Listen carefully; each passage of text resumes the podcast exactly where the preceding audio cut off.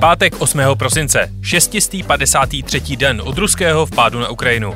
Právě jste si zapnuli stopáž, podcast, který se snaží naznačit, že naše offline životy se čím dál tím víc přesouvají do kyberprostoru. Mé jméno je Jan Kordovský a tenhle týden vás pošlu na výstavu Myslivecký realismus do pražské Portheimky. Je to takové správně bez agendy a plné skvělých umělců.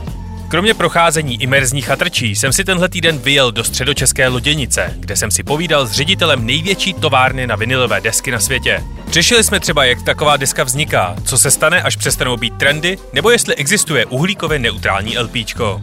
Ale ještě předtím jsem pro vás jako každý týden vybral přehled těch, alespoň podle mě, nejzajímavějších zpráv z uplynulého týdne.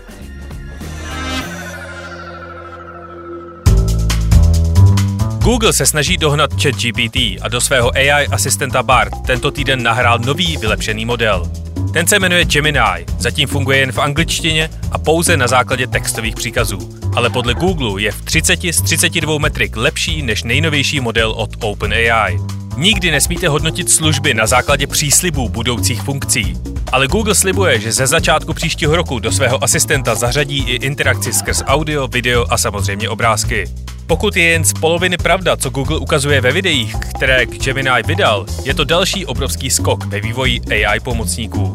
Určitě to proskoumejte, rozhodně vám to protočí závity. Spotify v pondělí propustilo 15 zaměstnanců. Business model údajně nefunguje tak dobře, jak si firma představovala. Streamovací služba letos vyhazuje už po třetí. Součástí škrtů je i konec velkolepých narrativních podcastových sérií typu Heavyweight. Meta, respektive Facebook, ve čtvrtek oznámila, že zahájila proces zapínání šifrovaného messengeru bez nutnosti toho, aby si ji musel uživatel sám zapnout v nastavení. Messenger je poslední velká textová platforma, která end-to-end encryption neměla zapnuto automaticky a je to velký krok k ochraně vašich osobních dat. Meta také potichu začala oddělovat chaty Instagramu a Messengeru. Je totiž menší šance, že oddělené služby spadnou pod dohled evropských regulátorů. Meta začala svoje služby propojovat v roce 2020, kdy to chvíli vypadalo, že by americká administrativa mohla mít tendenci firmu antimonopolně rozdělit na jednotlivé divize. Facebook, Instagram a WhatsApp. A podle agentury Reuters Evropská unie vyhodnotila, že iMessage není v Evropské unii tak velká a zásadní platforma, aby ji nutila k otevření se třetím stranám. Pokud se informace Reuters potvrdí, zůstanou Apple elitářské modré bubliny. Jeden z největších nátlakových nástrojů, jak uživatele donutit přesedlat z Androidu na iPhone. Časopis National Geographic se stahuje ze stánků. Tištěná verze už bude jen pro předplatitele. Prodeje elektrických aut v Austrálii meziročně vzrostly o 180% na 80 tisíc kusů. Skupina Massive Attack plánuje uhlíkově neutrální koncert v Británii. Měl by být poháněn pouze z obnovitelných zdrojů, veškeré dopravní prostředky budou na baterky nebo syntetická paliva, ale koncert bude hlavně pro lokální fanoušky. Ti dostanou přednostní právo na nákup lístků, protože největším emiterem hudebních akcí tohoto rozsahu jsou obvykle lidé cestující z větší vzdálenosti. Ukazuje se, že na konferenci COP28 v Dubaji je sedmkrát víc lobbystů z fosilních společností než domorodých obyvatel, které změna klimatu ohrožuje nejvíc. A belgický soud potvrdil svůj dřívější rozsudek, že stát musí svoje emise snižovat rychleji, do roku 2030 o 55% Argument státu byl, že Belgie je malý stát a na jejich emisích globálně zas až tak nesejde. A co se stalo ještě? Vyšel trailer na GTA 6. Za 48 hodin nazbíral přes 115 milionů zhlédnutí. Víc jak trailer na GTA 5 za 10 let. Řecké ministerstvo zdravotnictví pátrá po šiřiteli hoaxu, který měl strašit turisty v Aténách. V centru města, kde je velké množství bytů používáno jako Airbnb, se začaly objevovat plakáty varující před epidemií štěnic. Turisté se podle falešných letáků opatřených logem neexistujícího ministerstva musí vystěhovat, anebo zaplatit pokutu 500 eur. V Jižní Karolíně se zasekl Beagle v díře po vzduchotechnice a tento týden byl také hodně bohatý na posouvání lidstva v těch opravdu důležitých odvětvích pokroku. V Idahu muž pokořil světový rekord v rychlosti složení a hodu vlaštovky 6,15 sekundy. Stejný člověk tento týden také překonal světový rekord v odrazu pingpongového míčku do kelímku. Pět míčků do pěti kelímků za 1,64 sekundy. Muž z Austrálie překonal rekord v jízdě na kole bez držení řídítek 130 km. Dva muži z Austrálie překonali rekord v naštívení co největšího počtu hospod za 24 hodin. Zvládli jich 99. Největší problém byl údajně vypít tolik tekutin. No a v Benátkách se převrátila kondola s čínskými turisty. protože si při náročné zatáčce odmítli sednout a dál fotili selfiečka. A stalo se toho jistě mnohem víc. Ale vy už si poslechněte můj rozhovor s Michalem Štěrbou, ředitelem GZ Media, největší firmy na výrobu vinilových desek na světě. Kvalita zvuku není úplně studiová, ale na druhou stranu jsme si povídali naživo, takže nemusíte trpět to zoomové odtažení.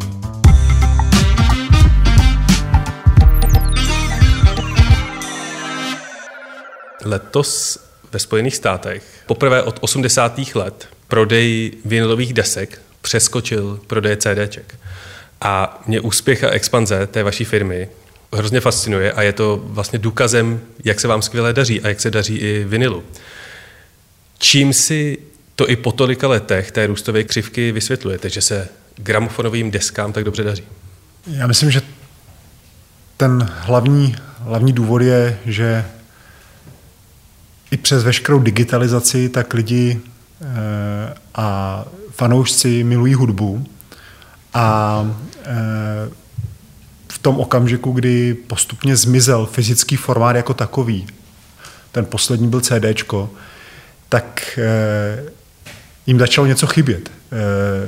Můžu chodit na koncerty, poslouchám v autě, když běhám, mám tomu všechno jako k dispozici okamžitě na jeden klik, ale takový ten pocit mít něco doma, eh, a to je jedno, jestli to poslouchám nebo neposlouchám, ale prostě vystavit si to v pokoji, ať už dětské nebo obývacím, eh, schopnost si to prolistovat, eh, mít nějaký jako bližší kontakt s tím umělcem, tak to je něco, co v tom našem jako lidském životě tak je běžné a, a především ve věcích, které máme rádi, tak si chceme kupovat ty fyzické věci a dotýkat se jich a, a myslím si, že tohle je přesně ten rozměr, který vinová deska nabízí naprosto dokonale a, a zároveň je to možnost pro toho umělce tak se nějakým způsobem vyjádřit a prezentovat něčím, něčím jako fyzickým.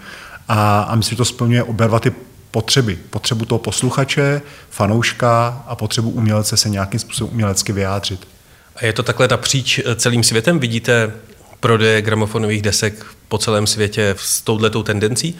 A nebo je to třeba nějaký specifický trh, který si dá na ty fyzické věci?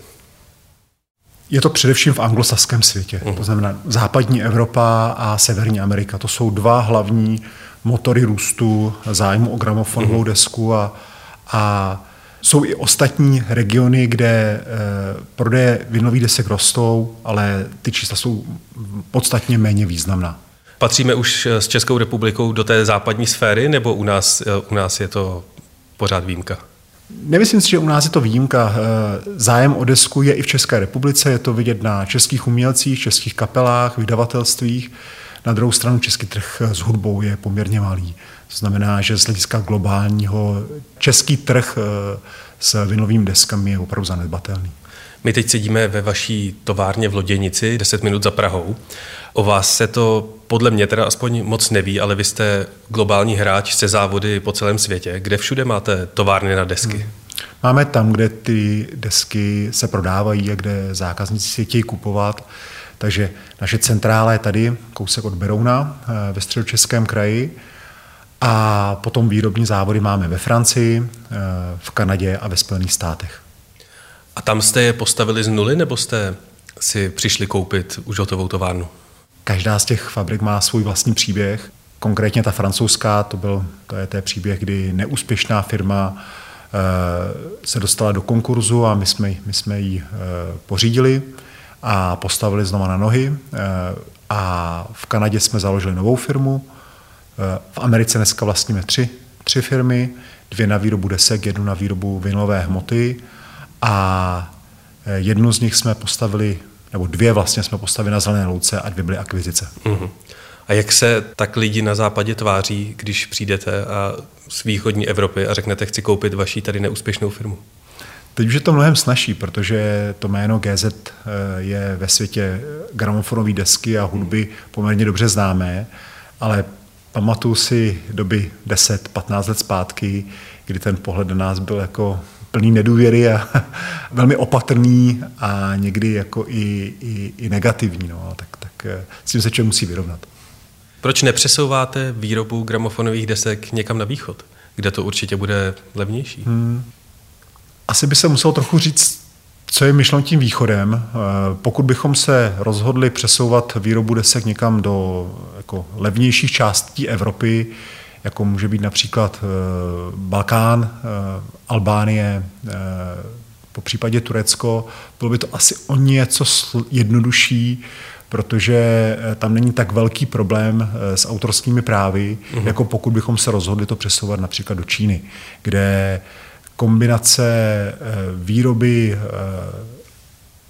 duševního vlastnictví nebo, nebo hudby jako takové a, a nebezpečí úniku nebo nějakého, jako řekl bych, zneužití je, je velmi vysoké a to bychom nikdy nemohli udělat. Ale tím hlavním důvodem, proč my přesouváme výrobu na západ nebo tam, kde ty zákazníci si desku chtějí koupit, je právě být blízko tím našim zákazníkům, zbavit se logistických nákladů, v kontextu nějaké jako ekologie, udržitelnosti, ale zároveň rychlosti, rychlosti reakci na poptávku.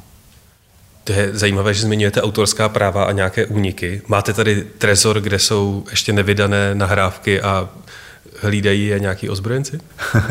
ozbrojenci eh, ne, ale děláme desky, které ještě nejsou eh, v daném okamžiku na trhu dostupné mm. a tomu musíme přizpůsobit naše fungování. Na druhou stranu je to oblast, která je pro nás velmi citlivá a, a ty pravidla a způsoby nakládání s takovým obsahem nejsou jako vhodné pro takovýto rozhovor. A máte tady třeba nějakou desku, o které svět ani neví, že uh, bude existovat? Stačí ano, ne? Eh, ano, jsou okamžiky, kdy ano. pro jaké umělce tady v Loděnici vyrábíte desky? Já bych řekl, neexistuje dneska uh, velký umělec, pro kterého bychom nedělali desku. Pro některé děláme více, pro jiné méně. Je to tak, že eh, ty jednotlivé vydavatelské domy tak mají oblíbené výrobce, ale, ale z těch velkých umělců děláme v podstatě pro všechny. No a jak ten proces vypadá? Přijede prostě zástupce Chemical Brothers rovnou s nápadem, co chce a vy to zařídíte, anebo si tady dáte v téhle zasedačce meeting s kreativními lidmi a vymýšlíte, co je vlastně možné? Jsou dva typy zákazníků. Mm-hmm. Na jedné straně jsou to eh, ty největší hudební vydavatelství typu Universal Music, Warner Music nebo Sony, kde vlastně pro celý ten proces vydání desky a, a výroby desky, tak je poměrně velký tým lidí, který se o to stará. Téměř nikdy v tom není angažován ten samotný umělec jako takový, že by sem přijel někdo jako Chemical Brothers nebo Taylor Swift. Ne, a... nikoho to nezajímá, jak, jak vzniká jejich práce, jak se dostává do fyzického světa? Stalo se nám, že zde byl i ten finální umělec, ale, ale obvykle, není to obvyklé. Obvyklejší je, že má svého produkčního manažera, kreativního manažera, který pak přijíždí a stará se o to, jak ten daný výrobek bude vypadat. Eh, trochu rozdílné je to s těmi menšími eh, nezávislými vydavatelstvími nebo skupinami, které si třeba zařizují výrobu sami. Tam už je poměrně obvyklé, že přijíždí ten samotný umělec a, a, a zařizuje se to vlastně od A do Z. Mm-hmm. Kolik prototypů se musí vyrobit, takové desky, včetně obalu a uh, úplně všeho, než uh, jich vyrobíte 100 000 kusů? Hm, tam, tam bude dobrý rozdělit tu výrobu na dva takové základní proudy. Ten jeden je standardní deska, tak jak ji všichni známe, deska vnitřní sáček, obal, kde vlastně z hlediska konstrukce tak je všechno dané. Tam se vlastně vezme existující výkres, do toho se vloží artwork, nebo to, uh-huh. ta, ta, ta podoba toho, toho díla, jak má vypadat graficky a dodá se hudební mástr. My na základě dodaného hudebního mástru vyrobíme první kus, tak aby zákazník si mohl poslechnout uh, jak to bylo zmástrováno a zda bude spokojen s kvalitou hudby, kterou jsme připravili pro něj. A pokud ano, tak se rozjíždí výrobní, výrobní cyklus a, a vlastně vyrábíme celých 100 000 kusů. Trochu složitější je to se sběratelskými edicemi, kdy zákazník chce přivést na svět něco unikátního, obvykle pro fanoušky exkluzivního.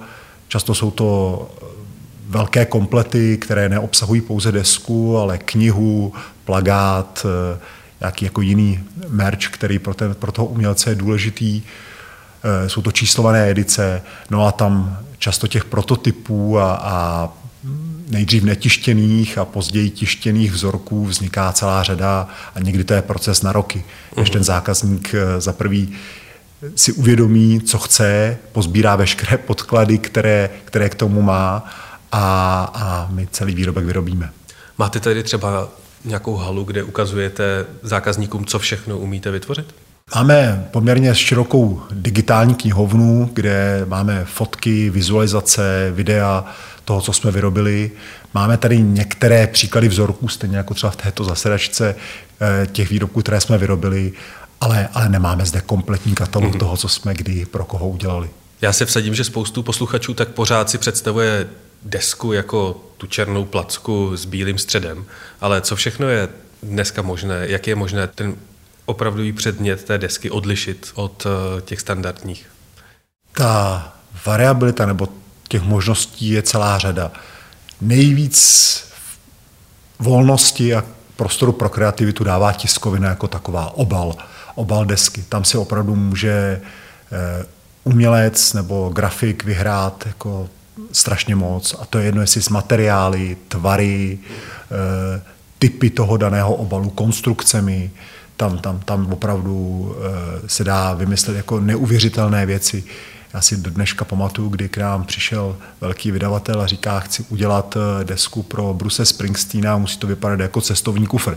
A my jsme celou dobu přemýšleli, jak udělat eh, z papíru a z kartonu věc, která bude vypadat jako cestovní kufr. Nakonec, a vypadalo? Nakonec nám to docela podařilo. I takový ten touch and feel efekt, když se člověk dotkl toho výrobku, tak, mm. tak, tak připomínal strukturu, strukturu vlastně kůže. No, eh, když se zaměřím na tu samotnou, na ten samotný nosič, tak eh, tam už ten prostor je o něco nižší. Většinou to bývá kulaté, sice můžeme udělat různý tvar, na druhou stranu drážka musí být vždycky v tom kulatém, v tom kulatém rádiusu. A, eh, ale, ale můžeme si hodně vyhrát s typem barvy a hmoty, kterou, kterou vlastně pro výrobu desku využíváme. Takže máme různé eh, v základu máme 70 barev dneska, které zákazníkům nabízíme a on si z ní může vybrat, kterou by chtěl často si nevybere a chce udělat 71. A, a, a zároveň jdou tyto barvy společně a kombinovat. My u nás v Seznam zprávách tak máme už téměř 20 podcastů a vsadím se, že máme spoustu fanoušků, kteří by ten podcast nebo jejich třeba jejich oblíbený díl eh, by chtěli mít vlastnit na gramofonové desce. Co je takový minimální počet kusů, aby vůbec měl smysl nastavit vaše stroje? Takový počet vlastně neexistuje. My, my když děláme ten, ten první kus, ten test pressing, tak vlastně vyrábíme pět kusů mm-hmm. jo, pro toho zákazníka. Ten problém je, co je ekonomicky akceptovatelné nebo, nebo průchozí pro mm-hmm. toho daného zákazníka. Ale obvykle ty nejnižší série, které děláme pro ty nejmenší garážové kapely, které si chtějí udělat jednou za život svoji desku, tak jsou nízké stovky kusů. Mm-hmm. Nakolik potom ta uh, deska vyjde, když ji budu chtít prodávat třeba s nějakou normální marží? Já na to odpovím trošku obecně. No jasně. Ta první deska, vyrobit tu první desku, tak ta sebou nese poměrně velké fixní náklady. Mm-hmm. Takže počítejte přibližně, že na první desku je potřeba něco jako třeba 20 tisíc korun mm-hmm. a potom každá další už bude stát eh, podle typu obalů a její komplikovanosti vyšší desítky korun to už můžete být docela malá garážová kapela, abyste si mohli dovolit desku. To je super. Jo, je to tak. Jako není, to, není to tak, že potřebujete vzít hypotéku a udělat si desku. Ne, uh-huh. to jako, bavíme se o částkách jako vyšších desítkách tisíc korun k tomu, aby vznikla deska. A máte spoustu takových zákazníků, kteří Přesně je to garážová kapela, která si chce jednou za život vydat desku? Máme, máme. My jsme díky tomu tady tu výrobu udrželi, že v době, kdy o desce nebylo moc slyšet ani vidět a, a zůstala, a zůstala vlastně, zůstali věrní ty eh, jako velmi úzká skupina lidí, většinou z alternativních žánrů, metalisti, pankáči, tak, eh, tak ty nás drželi při životě a my si to dobře pamatujeme, takže do dneška jsme věrními jim a, a děláme pro ně ty desky s radostí. A jsou věrní i oni vám, když eh, jste, je vás takováhle nadnárodní korporace? Neohrnují nad váma pankáči nos? Tak já doufám, že ještě nejsme žádnou korporací, protože snažím se, aby jsme pořád byli firma z vesnice, kousek od Berouna a zachovali si tu rodinou a vesnickou, eh, ten vesnický ráz. Ale, ale je, je jasný, že ten svět se změnil a, a vzniklo spoustu malých garážových výroben, kde třeba ta pankáčská nebo lokální kapela najde víc porozumění, anebo si může povídat v lokálním jazyce, ale, ale ve větší míře jsou nám pořád věrní a dělají desky u nás. Vy jste první desku vyrobili v roce 1951, pokud se nepletu. Jak se za tu dobu ty technologie změnily a už dosáhly nějakého vrcholu ne v nějakém období, anebo se pořád vyvíjejí dál? Od toho roku 51 tak se eh, ta výroba proměnila hodně, proměnil se základní materiál nosní, na který se, na který se vyrábí, eh, velmi se automatizovala výroba, zároveň z hlediska ekologického bylo významně potřeba pozměnit způsob výroby, aby, aby to odpovídalo dnešním legislativním požadavkům. Zároveň je potřeba vědět taky to, že Eh, zájem o desku začal zásadním způsobem ochabovat eh, při nástupem CD. Takže vlastně v 80. a potom 90. letech. A to bylo období, kdy se vlastně žádným způsobem neinvestovalo do změny a technologického pokroku v rámci výroby desky. Mm-hmm. A my teď jsme v období, kdy vlastně jsme navazovali na eh, výrobu, která byla v podstatě technologicky ukončená v roce 80. letech a naším úkolem a především naším jako ty největší firmy na trhu bylo přivést eh, všechno to moderní, pokrokové, co se odehrálo v těch 30 letech, i do výroby gramofonové desky. Takže my jsme větších i menších změn a inovací představili opravdu desítky, možná stovky za poslední roky. Máte všechny patentované? Ne, ne, vlastně nic z toho patentovat nejde, protože vy, to, co vy děláte, berete existující znalost, co na tom trhu je a aplikujete to na nějakou jako e, jiný výrobní proces a to je nepatentovatelné. Takže my se snažíme velmi svědomitě e, koukat na to, co je možné a vyrábět tu naš, náš výrobek moderně a efektivně, ale bez nějakých jako ambice to patentovat. No ale ve finále je pořád ta deska, tak je kus plastu, je to kus PVC, pokud se nepletu, a který se vyrábí doslova v továrně. Máte tady několik budov a několik hal, mezi, které, mezi kterými popojíždí vysokozdvižné vozítky a, a tak dále. A ty desky jsou tedy z vytěžených fosilních zdrojů. A jestli je někdo na světě hybatelem toho, že bychom měli trochu víc dbát o naše životní prostředí, tak jsou to umělci. Cítíte od nich tlak na vyšší, větší ekologickou výrobu jejich finální práce? Určitě, určitě je to obrovský téma a, eh, a my se tím zabýváme, stejně jako celý průmysl. Máte pravdu, eh, deska je kus plastu, eh, který, který ať chceme nebo nechceme, tak sebou nese nějakou ekologickou zátěž. A, a já bych zase rozdělil ty udržitelné nebo ekologické aktivity do dvou, do dvou různých směrů. Ta první je smíříme se s tím, že deska je kus plastu a že je založená na nějakých jako fosilních eh, materiálech uh-huh. a eh, přemýšlíme o tom, jakým způsobem minimalizovat ten dopad naší výroby a činnosti na, na, na prostředí.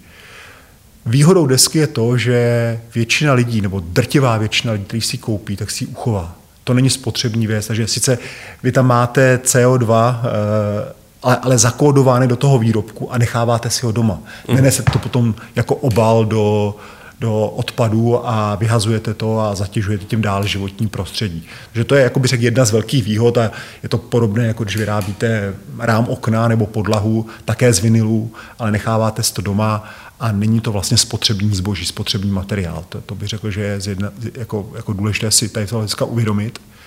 Eh, a, a v rámci výroby my máme velké množství eh, možností, jak snížit energetickou náročnost a eliminovat odpady. Například tím, že my vyrábíme desku v Americe místo v České republice, tak nejezdí kontejnery a nelítají letadla plných desek a neznečišťují tím životní prostředí. Nabízíme našim zákazníkům, pokud neprodají desku, že si ji vezmeme zpátky, rozdrtíme a uděláme z toho desku novou, jako například.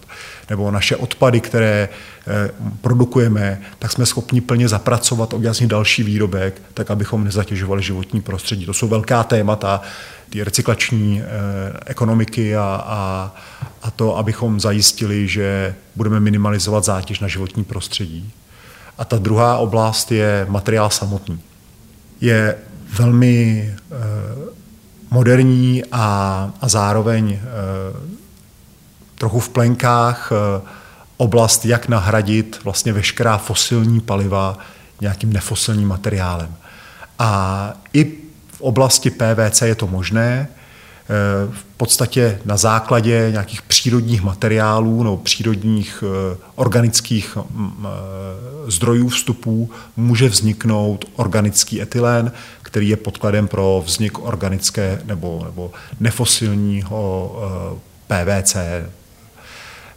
My tyto materiály využíváme, jsou využívány v poměrně malém množství a těch důvodů jsou dva. První je jejich cena a druhá dostupnost ale v okamžiku, kdy eh, bude pokračovat zvýšený zájem od, ze strany zákazníků, ochota zaplatit o něco více a na druhé straně bude se zvyšovat dostupnost těchto materiálů, tak jsem přesvědčen, že bude růst i podíl takového materiálu v naší výrobě.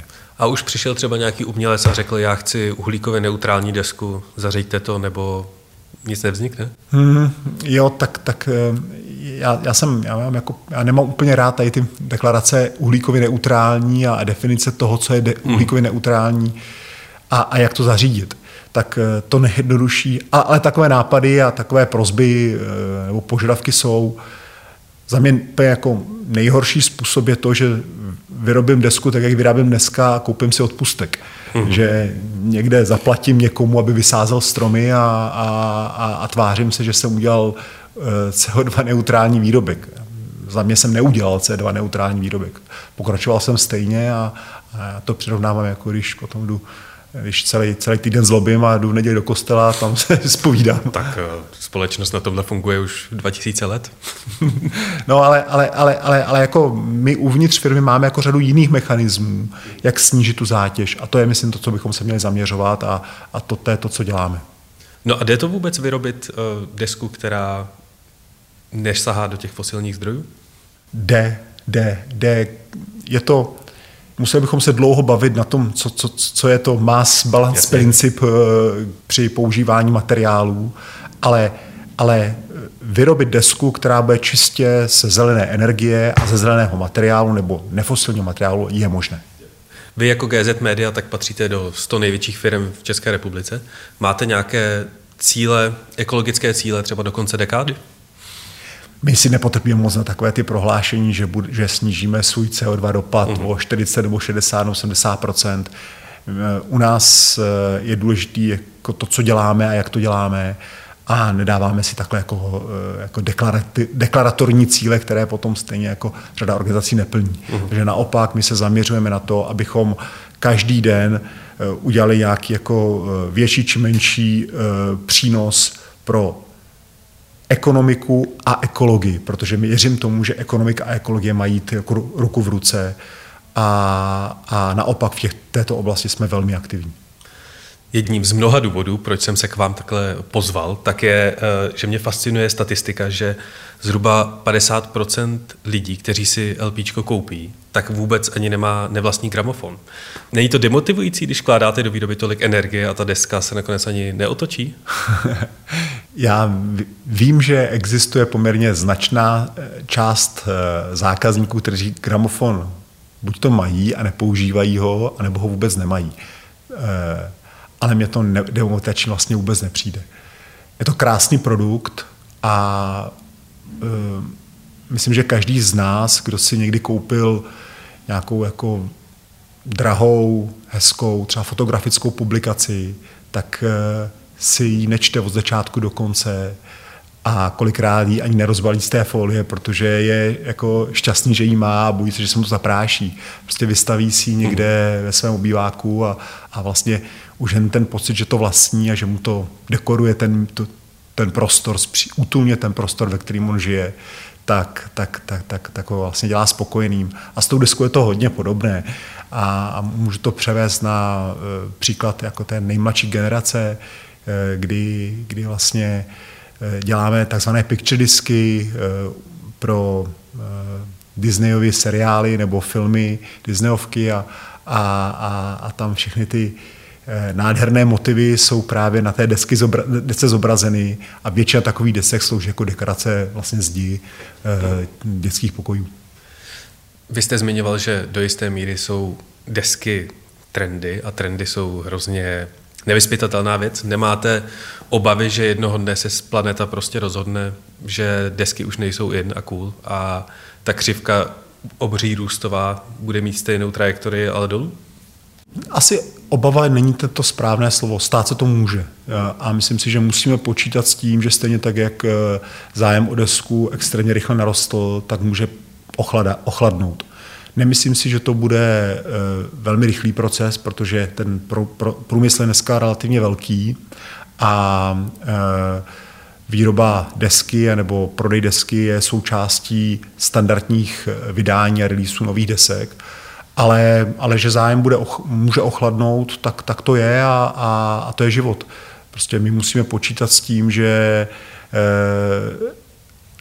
žijeme v prostředí a hudba je prostředí velmi dynamické a že se může nějak vyvíjet a my na to musíme adekvátně reagovat. A když nebudeme vyrábět desku, budeme vyrábět něco jiného. Už se nám to stalo několikrát v naší historii a vždycky jsme to zvládli. No a co budete vyrábět? Protože vy jste nedávno, nebo před pěti lety, tak jste koupili tu továrnu ve Francii, která zkrachovala, protože vyráběla CDčka a DVDčka. Tam se teď vyrábí desky, nebo tam vyrábíte něco jiného? Tam vyrábíme, tam máme tři takové uh, hlavní nohy. Pořád vyrábíme CDčka, uh-huh. trochu i DVDčka. Potom tam máme malou tiskárnu, která vyrábí obaly pro různé, od kosmetiky přes uh, hudbu, uh, hudební obaly. A pak tam máme distribuční centrum. To znamená takový, to, takový ten model, kdy fanoušek Eh, přichází přímo na stránky daného interpreta a kupuje si tam tričko, hrneček a desku, mm-hmm. tak, tak, tak to je přesně ta aktivita, kterou v této továrně zajišťujeme pro ty hudební vydavatelství. A kolik uh, procent vašeho biznisu tak uh, už je merchandising a tohleto právě zajišťování upomínkových předmětů spíš než výroba desek? My jsme hodně, my ještě předtím, než jsme zjistili, jak zajímavý potenciál nabízí gramofonová deska, tak jsme udělali velký krok a to je investice do poligrafie a výroby obalů jako takových. Takže my kromě toho, že jsme výrobcem desek, tak jsme taky jednou z největších a nejkomplexnějších tiskáren ve střední Evropě. A zaměřujeme se na, výroby, na výrobu obalů s vysokou přenou hodnotou, drahých luxusních obalů. A to je jedno z té kosmetika, alkoholické nápoje, mobilní telefony nebo elektronika jako taková. A to je jedna z, jako z těch nohou nebo z těch, z těch odpovědí, co budeme dělat, když o desku nebude takový zájem. No budeme více a více tisknout a vyrábět obaly. A, a tahle ta část dneska představuje přibližně 25% našeho obratu. Mm. A chystáte se nějakým způsobem expandovat i třeba v tom hudebním průmyslu? Já si umím představit, že by k vám se dělala třeba nějaká platforma na prodej lístků nebo právě jednoduchá plug and play platforma na prodej merče? Hmm. Neúplně, neúplně. Eh, to, co děláme, je, že se snažíme nabídnout co nejkomplexnější servis eh, pro zákazníky, kteří si chtějí nechat vyrobit fyzický produkt, desku, CDčko, anebo i něco s tím merčem. Takže kam malinko koukáme, jsou věci okolo distribuce a logistiky, ale, ale, ale mm, víc zatím nepřemýšlíme. Hmm. Na TikToku se teď eh, začal objevovat trend, kdy mladá generace tak začíná poslouchat muziku z kazet. Je to něco, eh, co vidíte v nějakých vašich prodejích nebo žádostech těch interpretů, nebo je to opravdu jenom nějaká miniaturní, ironická bublina? Zatím to vnímáme, že to je velmi marginální věc a okrajová a ale pokud by se to mělo změnit, tak zcela jistě budeme připraveni i eh, kazety znovu začít vyrábět. Konec konců jsme tu desítky let vyráběli. Tak já vám moc děkuji za rozhovor, bylo to moc příjemné a fajn a nech se vám daří. Děkuji moc krát, taky bylo to příjemné. A... Tohle byl Michal Štěrba, generální ředitel skupiny GZ Media, která vyrábí největší počet desek v Evropě. Jste největší? Jsme největší. Jste největší. tak nech, nech tak zůstanete. Děkuji. Děkuji moc taky.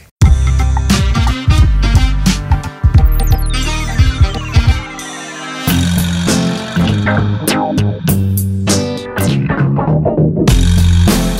to je ode mě pro tento týden opět a zase vše. Tentokrát budu opravdu rád za reakce, jak se vám dnešní rozhovor líbil. Psát je můžete třeba do komentářů na Spotify, nebo je můžete posílat na adresu audio.cz.cz. Loučí se s vámi Jan Kordovský, díky za poslech a příští pátek opět v kyberprostoru. A náhodný fakt nakonec? Během velikonočního povstání v Dublinu vznikla nepsaná dohoda mezi republikánským bratrstvem a anglickou armádou. Ta umožnila dozorci parku svatého Štěpána Jamesi Kieranovi každý den nakrmit kachny v místním jezírku, aniž by mu u toho létaly kulky nad hlavou.